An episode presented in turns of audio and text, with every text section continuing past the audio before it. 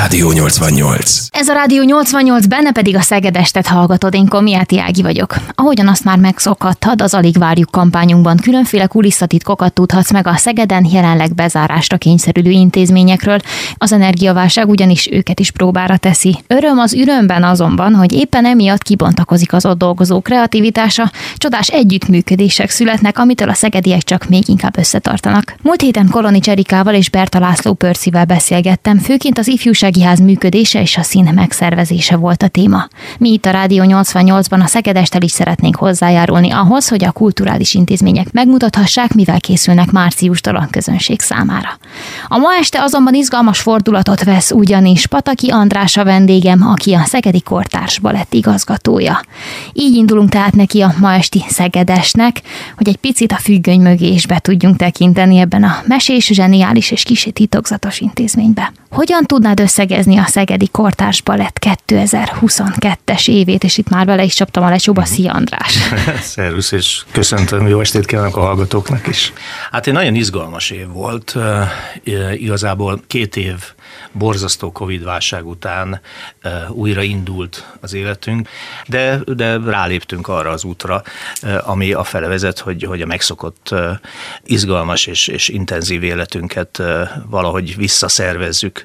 Nagyon sok eseményünk volt. Voltak bemutatóink, voltak felújításaink, voltak turnéink, igazából színház bezárással, aminek már nyilván nem a Covid volt az oka, hanem az általad is említett energiaválság. Igazából csak decemberben találkoztunk, de nem is Szegeden, hanem, hanem Budapesten, tehát ez zavarta egy kicsit be az életünket. Szeged ilyen szempontból szerencsés helyzetben volt, hogy én úgy tudom, hogy a megkötött energia szerződések lehetővé tették, hogy a kulturális intézmények és egyéb intézmények december 31-ig tulajdonképpen változatlan intenzitással tudjanak működni. Próbáltuk 2022-be visszahozni a régi életünket, próbáltuk megszervezni azokat a folyamatba levő, vagy elmaradni látszó dolgainkat, amit a Covid azért rendesen keresztbe húzott. Ilyenek voltak például a turnéink, bemutatónkat is érintette természetesen, de én úgy, úgy értékelem, hogy helyreállt igazából 22-be a megszokott életünk. Hát aztán természetesen most itt az, ez, ezek az évvégi, már a múlt évvégi események és kialakult energiahelyzet, hogy fogja a jövőnket befolyásolni, ezt igazából még nem tudom.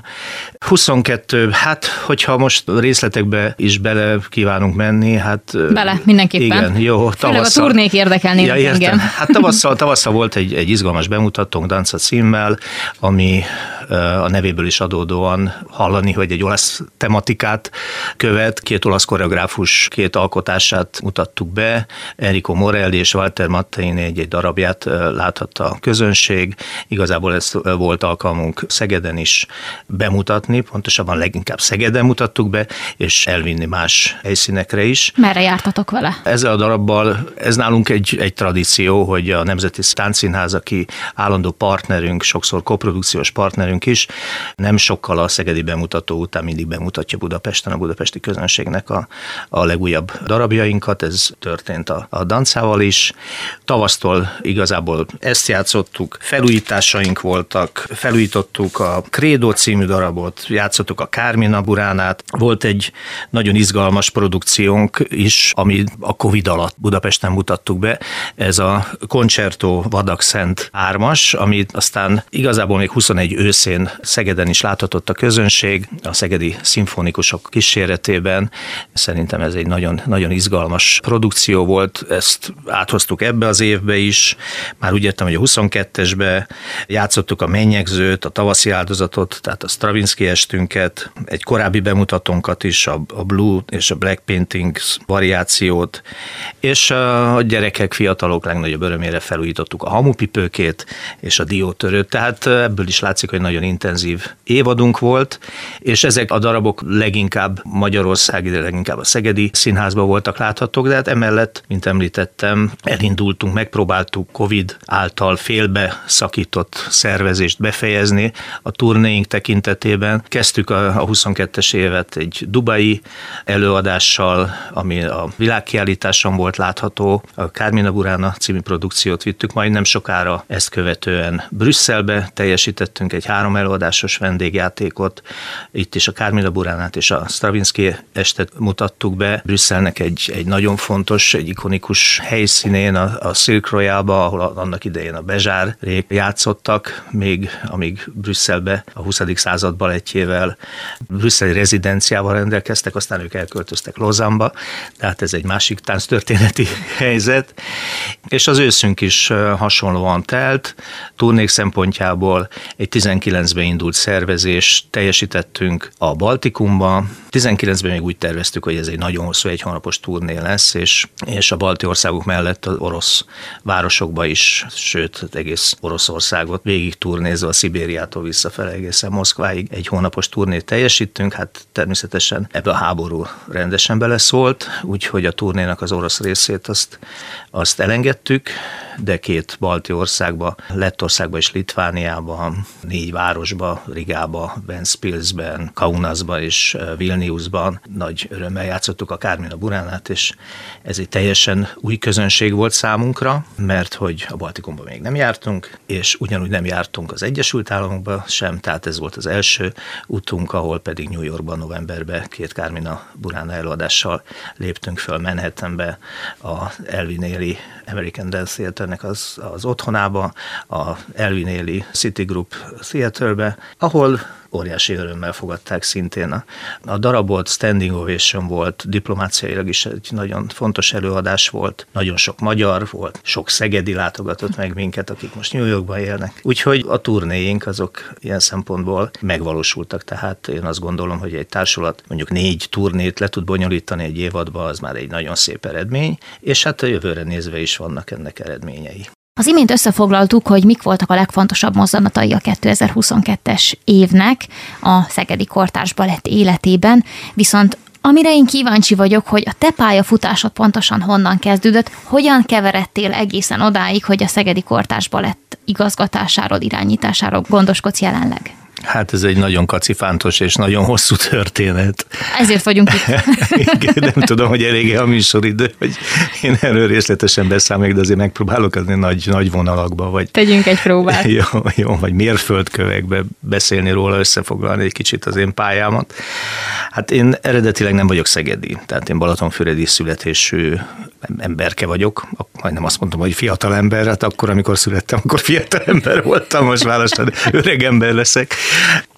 Onnan indult a pályám. Talán Hát szerintem mondjuk egy a zenei érdeklődésem, vagy legalábbis a ritmus és a zene iránt abból adódik, hogy egy énektagozatos iskolába végeztem ott az általános iskolát, tehát egy nagyon intenzív zenei életbe voltam, kórustag voltam az iskolában. Ezek szerint akkor már is. gyerekkorodban ott iskola előtt is akár látszódhatott, hogy van efféle? Hát a tánc az, az, az ilyen formában nem, nem jött szóba, mondjuk hát mint általában a gyerekek legtöbbjen nagyon izgága sport szerető fiatal fiatalember voltam, hát adódott, hogy, hogy rengeteget vitorláztam, rengeteget korcsolyáztam, és hát versenyszerűen is vitorláztam, tehát még boxoltam is, képzeljétek el. Volt az életemben És abból hogy lett balett?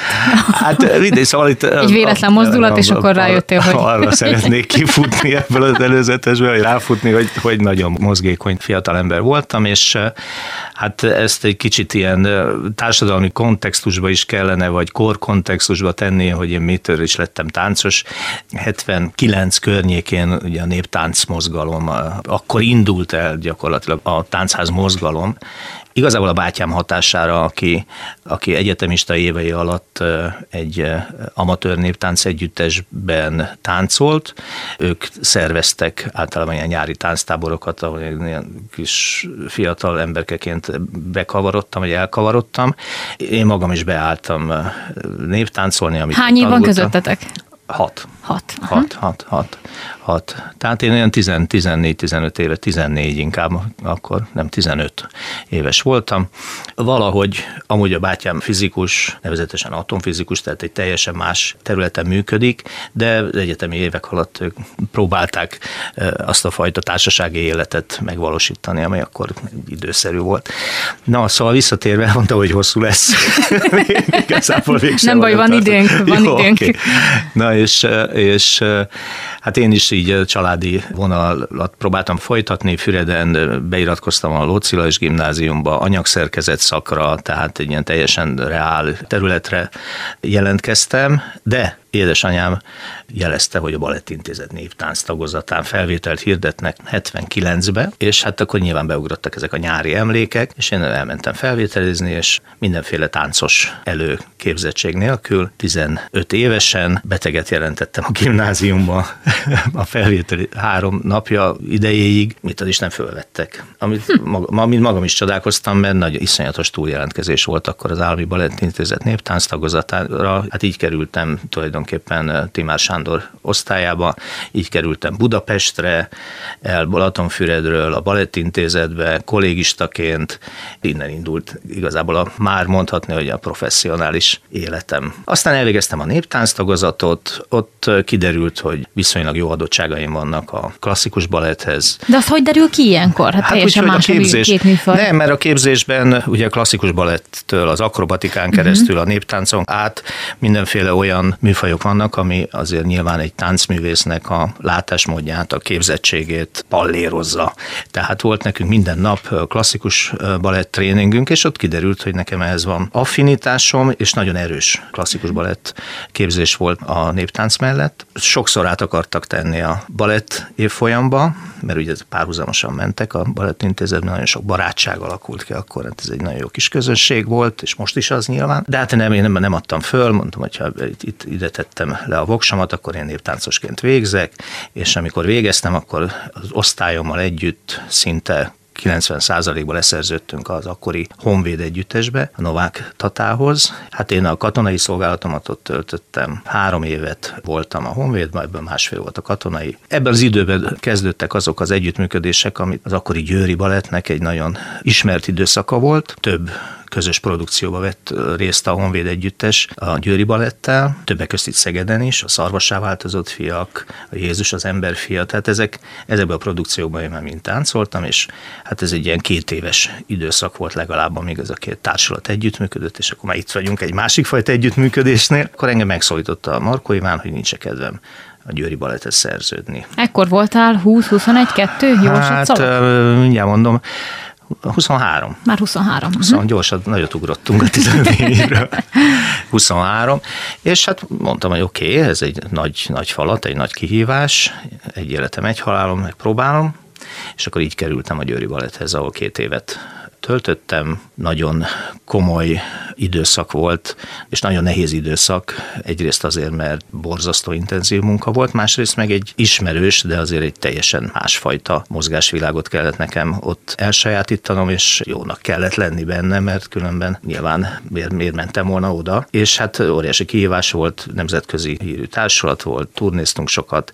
Tehát ez egy, az nekem egy, egy nagyon komoly szakmai ugrás volt. És már is 86 hétnél vagyunk, és akkor alakult meg a Szegedi Balett. A szakmán belül is, és azt gondolom, hogy Szeged életében is egy kitüntetett pillanat volt. Itt voltam a bemutatón 87. szeptember 27-én, még mint Győri Balettes, az akkori barátnőmmel, és azt mondtuk, hogy itt fantasztikus dolgok történnek. Hát ez a rendszerváltás előszele, nyilván olyan dolgokat láttunk, olyan dolgok jöttek vissza a színpadon, akár stílusban, vagy szellemiségben, ami, ami tőlünk teljesen idegen, hát nem idegen volt, hanem számunkra szokatlan volt, viszont nagyon vonzó. Nem sokkal ezután elhatároztuk, hogy nekünk itt a helyünk. Még egy fél évet tulajdonképpen a Győri Balettnél eltöltöttünk, és aztán évet, évad közben átszerződtünk Szegedre. Imre Zoltán és Bokor Aland hívott minket, és bekapcsolódtunk ebbe az akkor nagyon nyitottnak tűnő, és, és valójában is nyitott munka és szellemi világba. Úgyhogy ez, ez, ez volt egy második olyan lépcsőfok, vagy nem is tudom, ugrás, ami teljesen megváltoztatta gyakorlatilag az én életemet is, és egyáltalán a, a táncművészethez fűződő szemléletemet. És akkor hat éven keresztül igazából Imre Zoltán vezetése alatt mi fő, most így azért beszélek többes számban, mert nyilván már ketten vagyunk a csapatban a Tamással, akik, akik ezt, ezt az örökséget tovább vittük. Tehát vezető táncosként. És Juronics Tamásra Juronics, gondolom. Igen, Juronics Tamásra.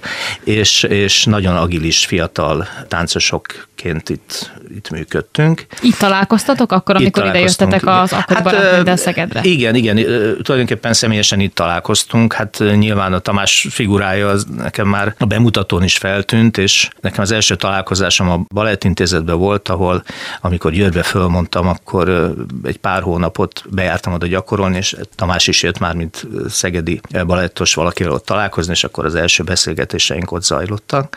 És aztán utána én is ide szegődtem a társulathoz, azt kell, hogy mondjam, hogy 93-ig nagyon izgalmas időszakot éltünk át, nagyon sok új inspiráció, nagyon sok új hatás ért minket, hiszen az együttes nyitottsága teljesen szokatlan volt az akkori magyar táncéletben, rengeteg koreográfus jött külföldről, nagyon friss stílus irányzatokat tanultunk meg, és tettünk magunkévá, tehát egy nagyon pesgő élet zajlott akkor a társulatnál. Eljutottunk oda a karrieret kezdetétől fogva, hogy 92-3-4-nél tartunk most, ahol azt emlegetted a zene alatt, hogy egy újabb nagy lépés, egy nagyobb változás történt ezután. Mire gondolsz? Hát igen, itt a Szeged színházi életében azért abban az időben szintén nagyon pesgett minden, akkor Ruszt Józsefnek a csapatával kelt birokra igazából az akkori színházvezetés, tehát egy ilyen, egy ilyen furcsa, botrányos, zűrös időszak volt. Hát én azt gondolom, hogy ez a rendszerváltás utáni tapogatózásnak egy időszaka, tehát amikor a független független színpad itt megalakult, akkor a színházon belül is kezdtek olyan motivációk elindulni, amik minket is egy másik útra tereltek. Hát ennek nagyon sok összetevője volt. Az akkori vezetőnk Imre Zoltán elhagyta a társulatot, ebben most nagyon nem akarok bemenni, mert nagyon, nagyon bonyolult, szövevényes az ő döntése, viszont keletkezett egy olyan vákum, amiben nekünk szintén Tamással lépni kellett. Akkor már a stúdióban balett nevű formációt mi megalakítottuk, és itt kezdte Tamás is, és más koreográfusok is bontogatni a, a szárnyukat. Zoli még, amikor itt volt, akkor már felfedezve Tamás alkotói tehetségét, neki nagy színpadi lehetőséget is adott, tehát, hogy ne csak egy ilyen stúdió formációban működjünk, hanem, hanem az együttes, teljes együttes életébe is, mint alkotó belefolyjon, különösen Tamás, de nekünk a stúdió életét kellett formálni, és hát nyilván az én szervező és, és nyüzsgő fazonom, az, az pedig ebbe a formációba egy szervező alkatként vett részt.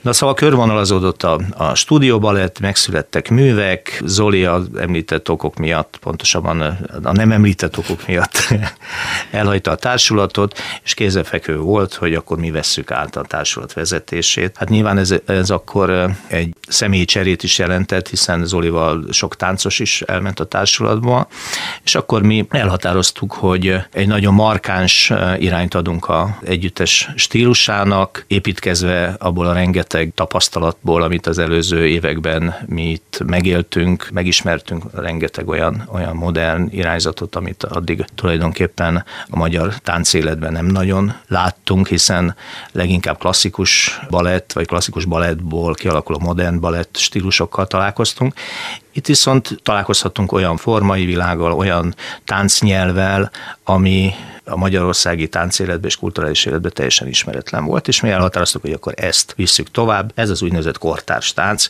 és ekkor egészítettük ki a társulat nevét, Szegedi Balettet, Szegedi Kortárs Balettre, ezzel megadva azt az irányt, amit mi szeretnénk a jövőbe folytatni. Természetszerűen úgy alakult, hogy akkor a Tamása az alkotói vénájával a, a művészeti vonalat viszi, én meg a szervező vénámmal leszek a társulat igazgatója. És akkor elkezdtük újra szervezni a csapatot, külföldre mentünk, modern és kortárs képzettségű táncosokat kerestünk. Ez egy nagy fordulat volt, ami tulajdonképpen pont 30 éve volt. Na hát akkor jubilálunk ebben az évben, úgy néz ki.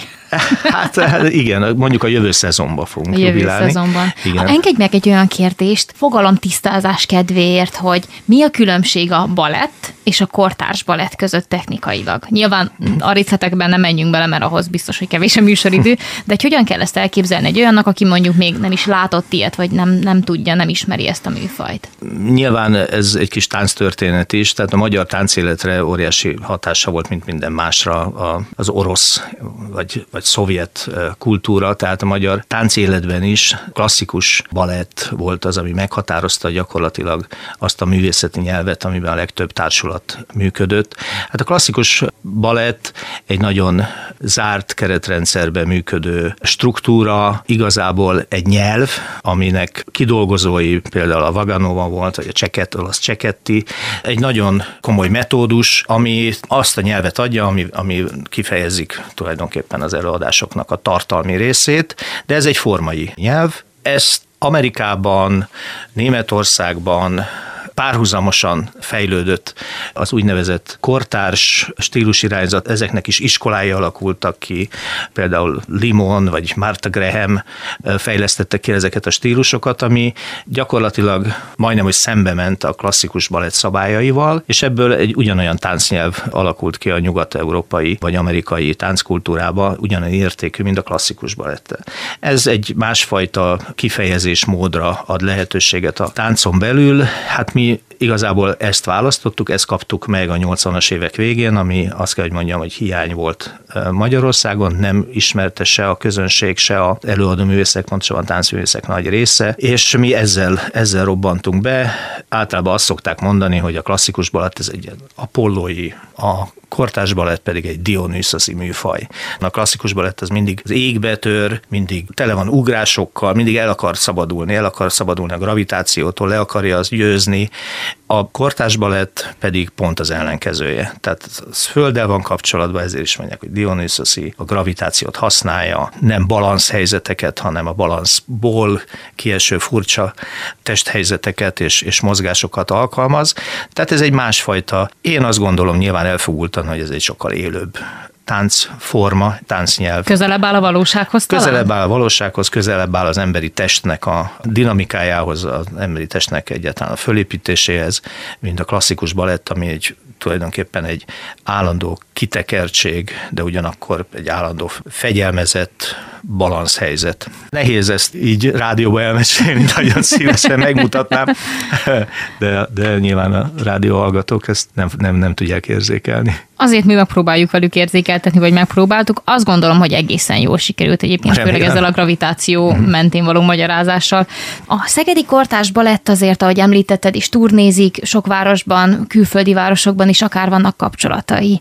Maradjunk először a szegedi szervezeteknél. Milyen szegedi szervezetekkel, intézményekkel vagytok kapcsolatban, aztán itt tágítsuk ezt a kört, és nézzük meg, hogy a világ más táján, akár Magyarország más táján kikkel vagytok még kapcsolatban.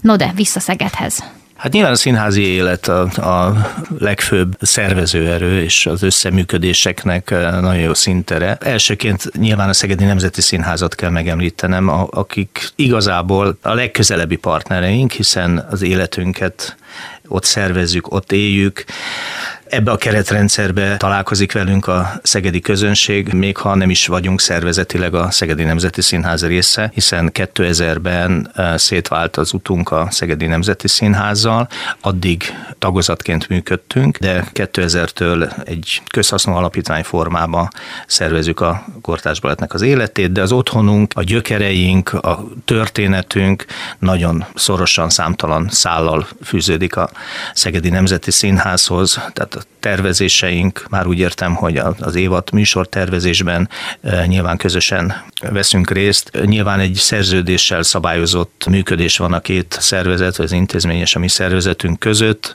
amiben ugye meghatározunk azt, hogy nekünk Szegeden hány előadást kell teljesítenünk, most ez a kell, ez olyan kényszerűnek tűnik, de hát, hogy hány előadást teljesítünk, hiszen nagyon szívesen vagyunk itt, és nagyon szeretjük a városunkat. Ez a működésünknek egy ilyen alapvető együttműködése, hogy a Szegedi Nemzeti Színházzal szorosan barátságban és együttműködéssel tervezzük és csináljuk az életünket. A másik nagy szervezet a Szegedi Szimfonikus Zenekar, akik rengeteg produkciónkban szolgáltatják tulajdonképpen az élő zenét, hiszen mindig izgalmas a mi műfajunkban formában is élő zenére, és nem úgynevezett konzerv zenére dolgozni, az mindig egy különleges próba folyamat, az mindig egy különleges élmény, különleges szín, és általában ezeket a produkciókat, amit mi közösen abszolválunk a Szegedi Szimfonikus Zenekarral, ha szerencsénk van, akkor utaztatjuk is, tehát Szegeden kívül is több helyen bemutatjuk. Történt ez, ez legutóbb is, a, például a koncertóval, amit az előbb említettem, hiszen Győrbe is, a Művészetek Palotájába is a Szegedi Szimfonikus Zenekar kíséretében táncoljuk. Tehát Szegeden én azt gondolom, hogy a szakmán belül ők a fő partnereink, de nyilván szervesülve a város életébe, hiszen 35 éve az otthonunk, más városi szervezetekkel is komoly kapcsolatunk van, komoly kapcsolatunk van a Szegedért Alapítványjal, a Lions Klubbal, mint említettem, a PIK arénával, a PIK kézilabda csapattal, tehát próbáljuk a városi jelenlétünket olyan formába szervezni, hogy az együtt összeműködjön más szervezetekkel, és mindegyikből valami olyat kihozni, ami egy többlet energiát, vagy többlet eredményt eredményez, mint hogyha csak úgy önmagunkban működnénk. Iskolákkal, iskolai intézményekkel, oktatási nevelési intézményekkel hogy vagytok?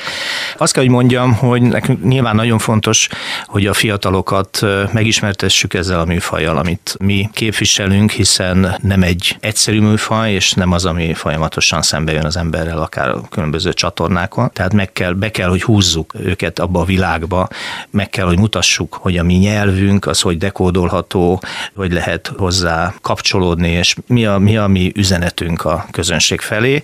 Ez általában beavató színházi előadások formájában szokott megvalósulni, ahol egy-egy iskolát meghívunk, és akkor mesélünk a, magáról a műfajról, mint ahogy ezt én itt is teszem, próbáljuk elmagyarázni, mi miért történik a színpadon. Ezek az együttműködések nagyon jól működtek a Covidig, aztán ugye bezártak az iskolák, bezártak a színházak, úgyhogy ez újra kell építenünk, hiszen a, a fiatalok azok újra termelődnek, tehát azt kell, hogy mondjam, hogy persze később, hogyha sikerül megkedveltetni velük a, azt a műfajt, akkor ők lesznek a felnőtt közönségünk, akik hozzák majd a gyerekeiket. Tehát az iskolákat való kapcsolatot nagyon fontosnak tartjuk ilyen formában. És utánpótlás szempontjából?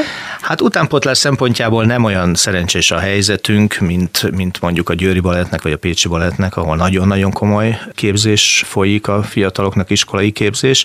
Ez Szegeden is van természetesen, de valahogy ezt a fajta kapcsolatot mi nem tudtuk kamatoztatni. Általában a táncosaink vagy a Táncművészeti Egyetemről, vagy az előbb említett képzésekből kerülnek ki, vagy külföldről. Tehát terveink közt volt, hogy esetleg alapítunk egy iskolát, csak miután nagyon kis létszámú a társulat, és nagyon a jeleni munkára koncentrál, és ezek a feladatok lekötik a maximális kapacitást, nincs igazából lehetőség arra, hogy ők oktatóként esetleg részt vegyenek a táncos nevelésben hely, helyi szinten. Hogy látod egyébként, hogyha egy picit most játszunk a képzeletünkkel, lenne rá egyébként igény? Biztos vagyok benne biztos vagyok benne. Sőt, azt gondolom, hogy óriási igény lenne, sőt, azt gondolom, hogy, hogy nyilván a, a társulat eddigi el, eredményei, és, és az, hogy 35 éve ebbe a városba vagyunk, és egy nagyon fontos kulturális szervezete vagyunk a városnak, ez egy nagyon komoly hívó szó lenne a fiatalok számára. Ez be kell, hogy valljam, ez a, ez a mi, hát nem hiányosságunk, csak inkább az, hogy más fele koncentráljuk az, az energiáinkat. Elképzelhető, hogy a jövőben ezt mi létre fogjuk hozni. De ehhez kell egy, egy olyan partneri viszony, vagy egy olyan hozzáállás a város részéről is, ami támogató tök jól szétnéztünk Szegeden, viszont nem jutottunk el odáig, hogy Szegeden kívül egyébként hol tudnak együttműködni más szervezetekkel, más intézményekkel, akár mondjuk az országban és az ország határon kívül is. Úgyhogy most átadnám neked a szót, András, menjünk Szegeden kívülre. Jó, van.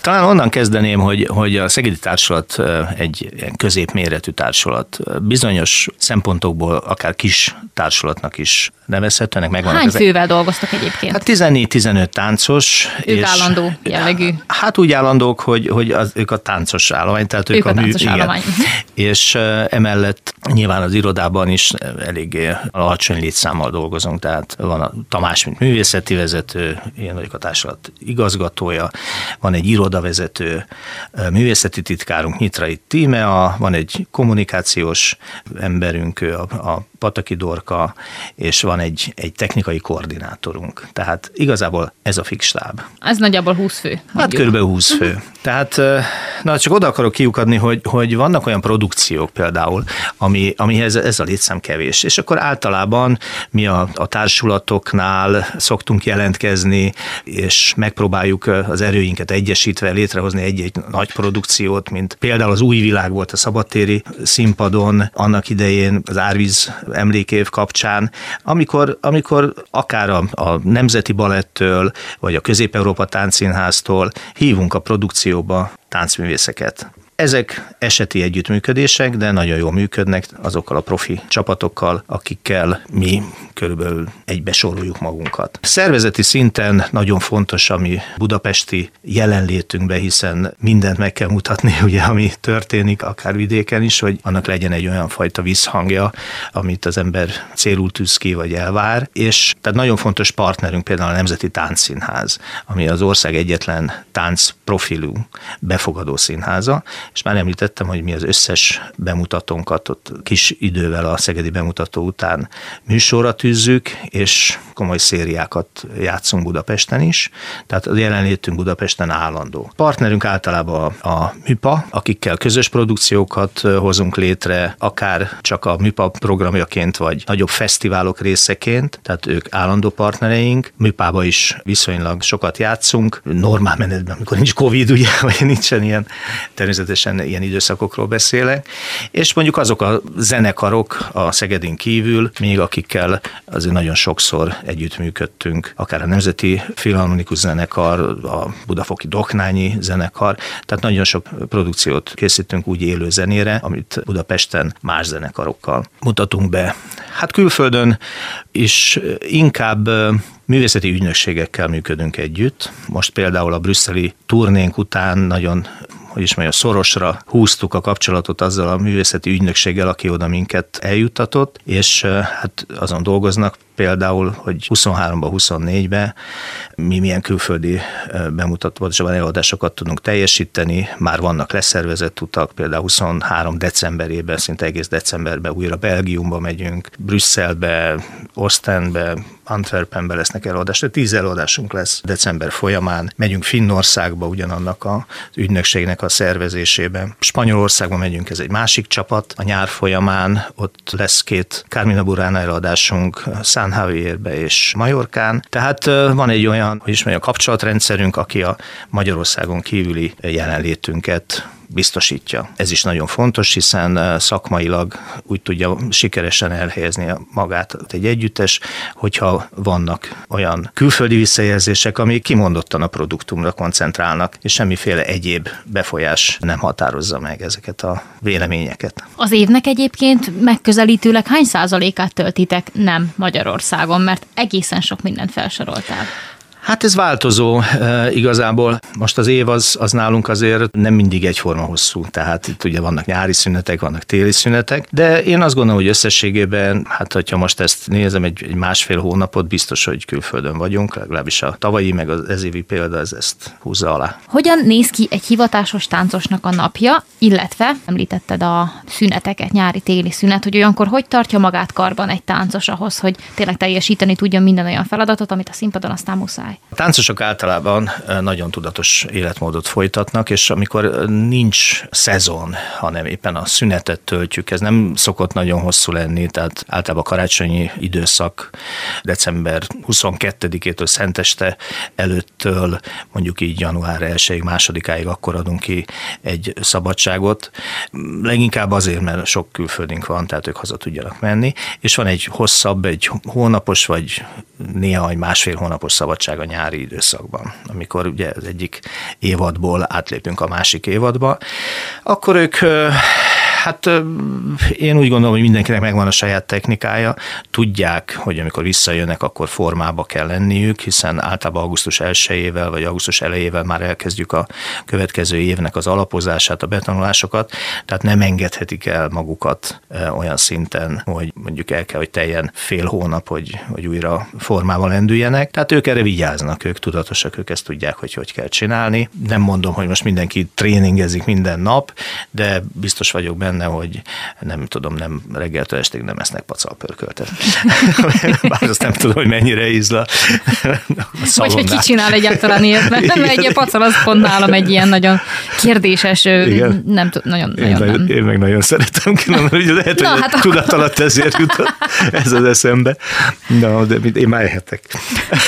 neked, neked már lehet? Vagy ez hát nekem már lehet, hát én már nem vagyok aktív táncos, úgyhogy nekem már lehet. Szóval én, én azt gondolom, visszatérve, hogy egy, tehát külföldön arra törekszünk, hogy újraépítsük azokat a kapcsolatokat, nyilván, amit így a Covid ketté vágott, és mint említettem, hogy ez egy nagyon fontos célja a társulatnak, hogy nemzetközi szinten is jelen legyen. Az imént már pedzegettük azt, hogy hogyan néz ki mondjuk a szünet egy táncos életében, Viszont ami még érdekelne engem, hogy hogyan néz ki egy hivatásos táncos munkanapja. Gondolom én, hogy nem 8 óráról beszélünk egybefüggő üldögéléssel, hanem azért ennél kicsit ö, színesebb dolog ez. Táncosnak többféle napja van. Ugye egy megszokott nap ö, úgy néz ki, hogy általában 10 órától van egy másfél órás tréning, mint már említettem, hogy különböző mozgásnyelveket alkalmaz a táncművészet.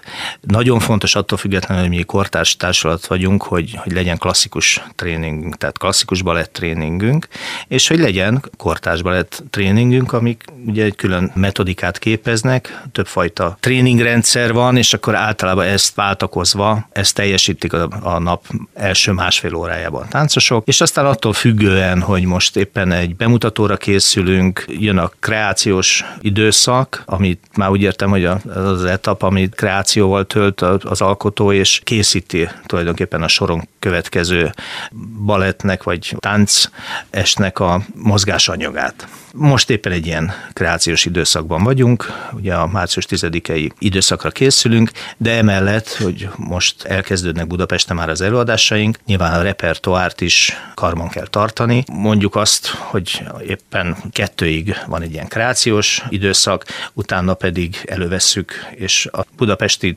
16-ai Kármina Burána előadásunknak a próbáit fogjuk tartani, mert ugye mindig ilyen ismétlő próbákat kell egyrészt, hogy, hogy ne felejtődjön el a produkció, bár mondjuk a Kármina Burána az már pont olyan, hogy akár álmába bárki tudja táncolni, de hogy ne felejtődjön, tehát a lépéseket ismétlik, és hogy a kondíciójuk megmaradjon, hiszen egy-egy ilyen előadás, pláne egy három felvonásos, mint például a következő, ez nagyon nagy energia veszteség egy táncosnak, tehát jó, jó formába kell lenni, hogy teljes erővel, teljes odaadással, nem a fizikai erőpróbára koncentrálva, hanem a művészi tartalomra koncentrálva jó színvonalon elő tudja adni a produkciót. Ez általában változik, ami fix, az, az mindig ez a másfél órás tréning, ami ad egy ráhangolódást, ad egy, egy ilyen repetíciót tulajdonképpen, szóval erősíti tulajdonképpen a mozgás koordinációját a táncosnak és a fizikumát. És mi a helyzet az evéssel? hát ez... Így az előbb már pedzegettük ezt a pacal ügyet, hogy ilyen hát ez, szigorú ez, étrendet tartanak egyébként? Ez, hát ez, nem tudom, ez nagyon, ez nagyon személyes, ez nagyon, uh-huh. nagyon, nagyon adott fizikumtól függ. Van, aki bármennyit tehet.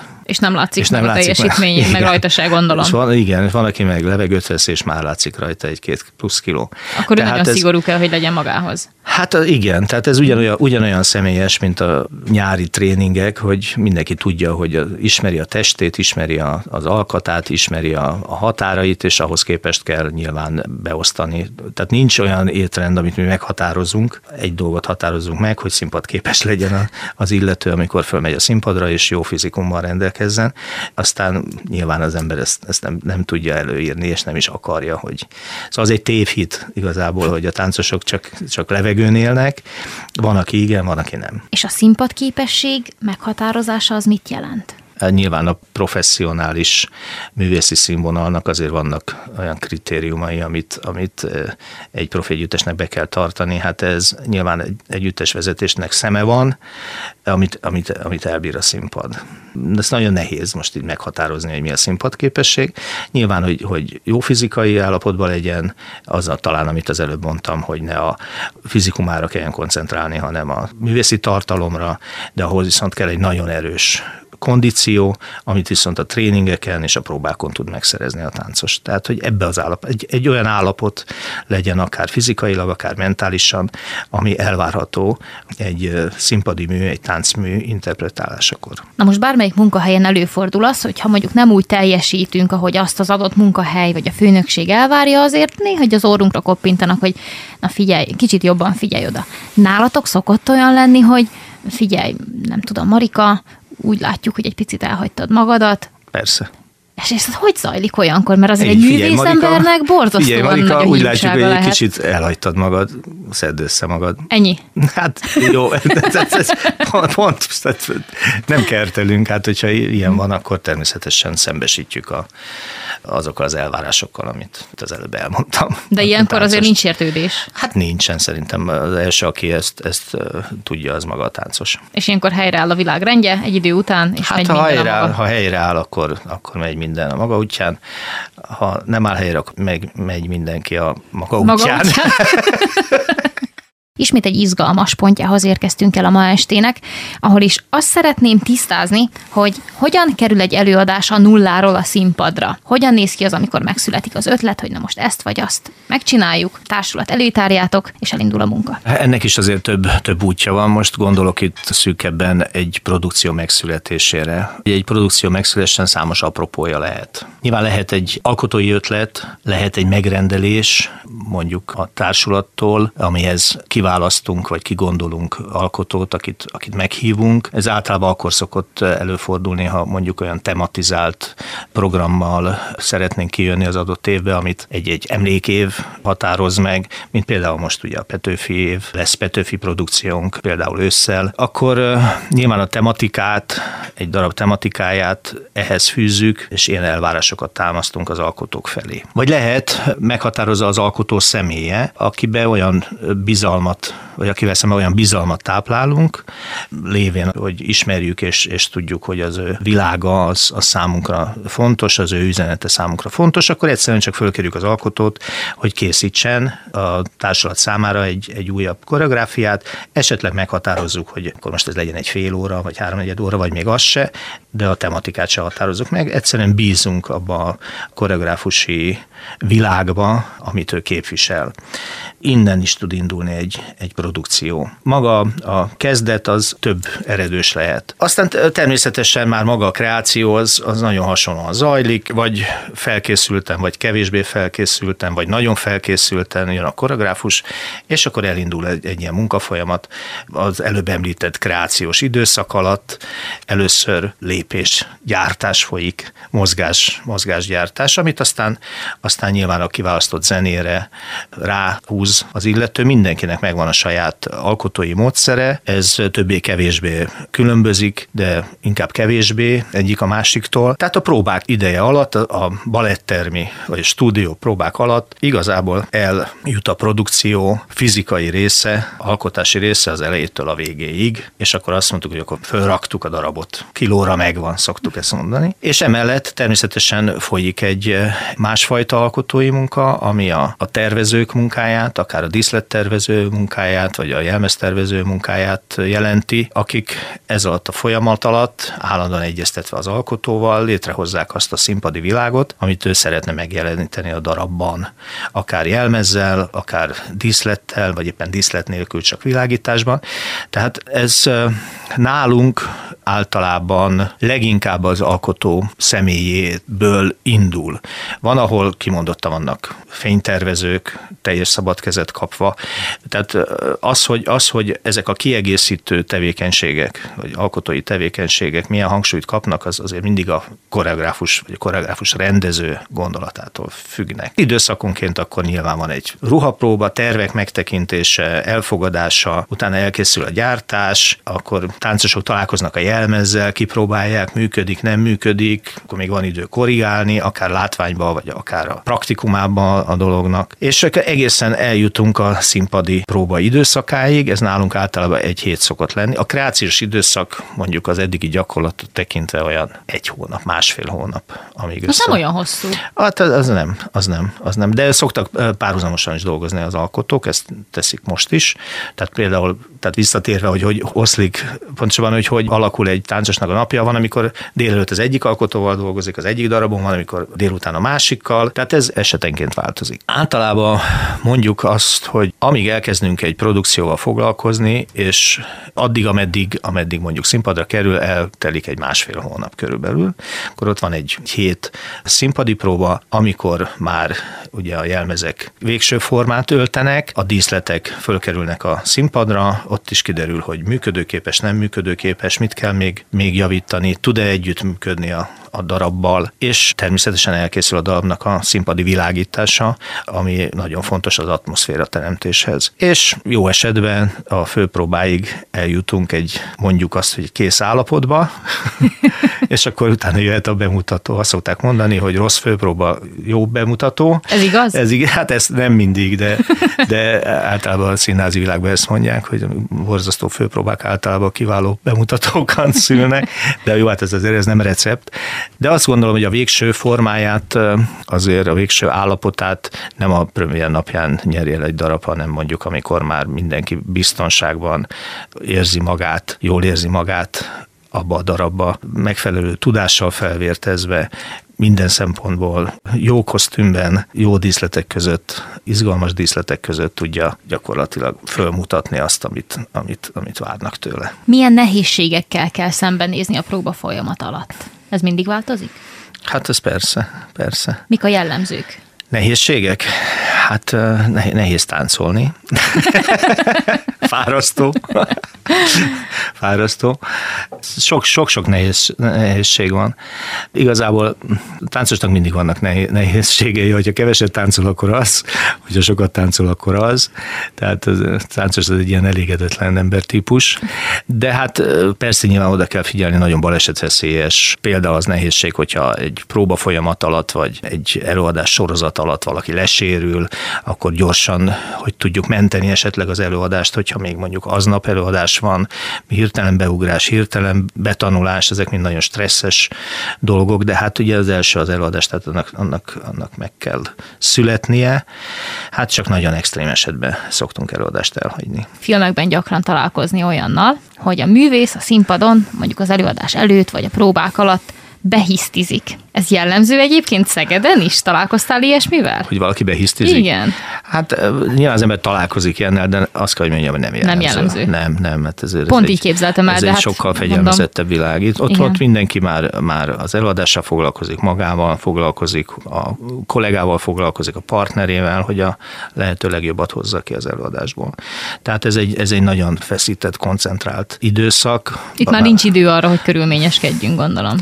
Hát, mindig van, van, lehet, hogy mit tudom, olyan baja van a jelmezével, vagy nem tudom, de a hiszti az, az, az sehol nem vezet. Ez igaz. a kérdésem az, itt az utolsó néhány percben a Szegedestben, hogy hogyan tartjátok a közönséggel a kapcsolatot, legalábbis Szegeden, most, hogy itt nem tudtok fellépni, majd csak márciusban. Mm. Azok a helyszínek, ahol a mi megszokott életünk zajlik, az nem állnak rendelkezésünkre, tehát megkerestük az alternatív megoldást, és a próbáinkat a PIK arénában tartjuk, ami természetesen nem egy erre létrehozott létesítmény, építmény, de találtunk olyan tereket, amit kis átalakítással alkalmasá tudtuk tenni, hogy a próbáinkat folytassuk. Megnyugtatóan tudunk fölkészülni a március 10-i bemutatónkra. Ezek az arénának különböző ilyen közforgalmi részei, társalgó, jelen pillanatban egy társalgóban dolgozik a, a csapat, de hát balessszőnyeget raktunk le, rudakat vittünk oda. Az, hogy mondjuk nyilván egy harmada ez a helység, ami balettermünknek, ami amúgy egy Európa szintű, nagyon fantasztikus felszereltségű baletterem a színházba.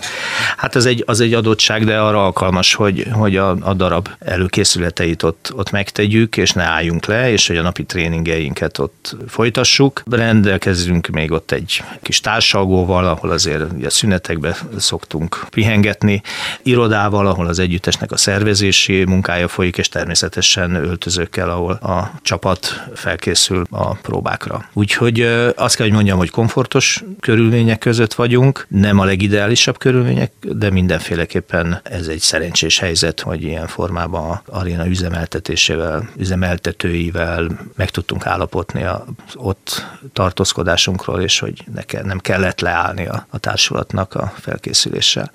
Egyetlen egy szerencsénk van különben, mert az eladás számunk azért ebbe az időszakban jelentősen lecsökkent. Lévén, hogy a, a partnerünk, a Nemzeti Táncszínház is részlegesen van nyitva, ugye a színházban se tudunk eladást csinálni, de ez pont egy olyan kreációs időszak, mint már említettem, amikor amúgy is a normál menetben is kevesebb eladást szoktunk tartani, hiszen az új művek megszületésére koncentrálunk.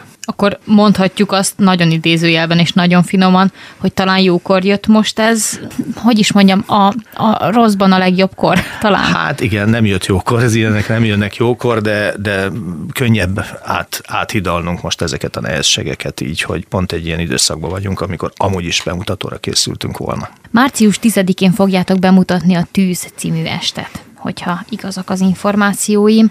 Miért pont egy ilyen tematikájú előadásra, illetve előadásokra esett a választásotok? Szerettünk volna mindenféleképpen legalább címeiben húzó címeket földobni, hiszen, hiszen a közönség azt tettük észre, hogy szereti az ilyen húzó címeket. A másik gondolat pedig az volt, amit talán az elején is említettem, hogy az olasz tematikájú estünk után most csináljunk egy spanyol tematikájú estet, és a spanyol tematikájú estet csinálunk, akkor az természetesen Carmen, az természetesen Bolero, nem feltétlenül természetesen Bernardalba háza, de ez így lesz egy szép kerek egész. A következő tervek már papírra kerültek-e, hogy mondjuk nem spanyol, hanem nem tudom, mexikói. Petőfi születésének 200. évfordulóját ünnepeljük, és nyilván ebbe a előadás áradatban, ebbe a megemlékezés sorozatban nyilván nekünk is ott a helyünk. Ősz folyamán készítünk egy nagyon izgalmas estet, Lánglelkű címmel, ahol folytatva azt az elkezdett kísérletezést, amire ékes példa volt a Vadak és a, a Szent című produkciónk, ahol ugyanis fiatal zeneszerzőket szólítottunk meg, hogy készítsenek balettzenét, ami szerintem teljesen természetes, hogy kortársainkkal dolgozunk.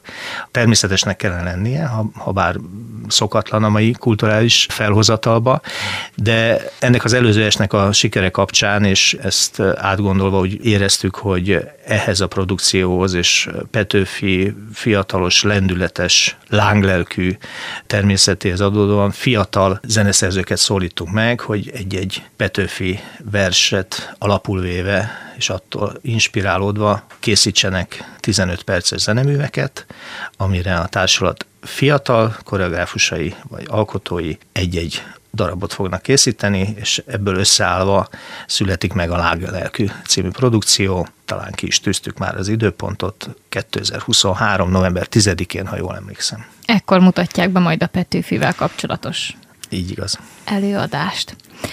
Visszatérve egy pillanatra arra, hogy hol tudnak benneteket elérni a rajongók, a közönségetek. Hát arra nagyon nagy hangsúlyt fektetünk, hogy a social médiában ott legyünk, tehát aki Facebookot, Instagramot, TikTokot figyel, megtalál minket, a napi ügyeinket, dolgainkat mindenféleképpen, aki egy kicsit behatóbban szeretne a társulattal ismerkedni, működik a honlapunk. Nyilván most azt a példát nem akartuk követni, mert én nem nagyon tartottam jó gyakorlatnak, hogy, hogy a színház bezárása alatt streameljünk produkciókat.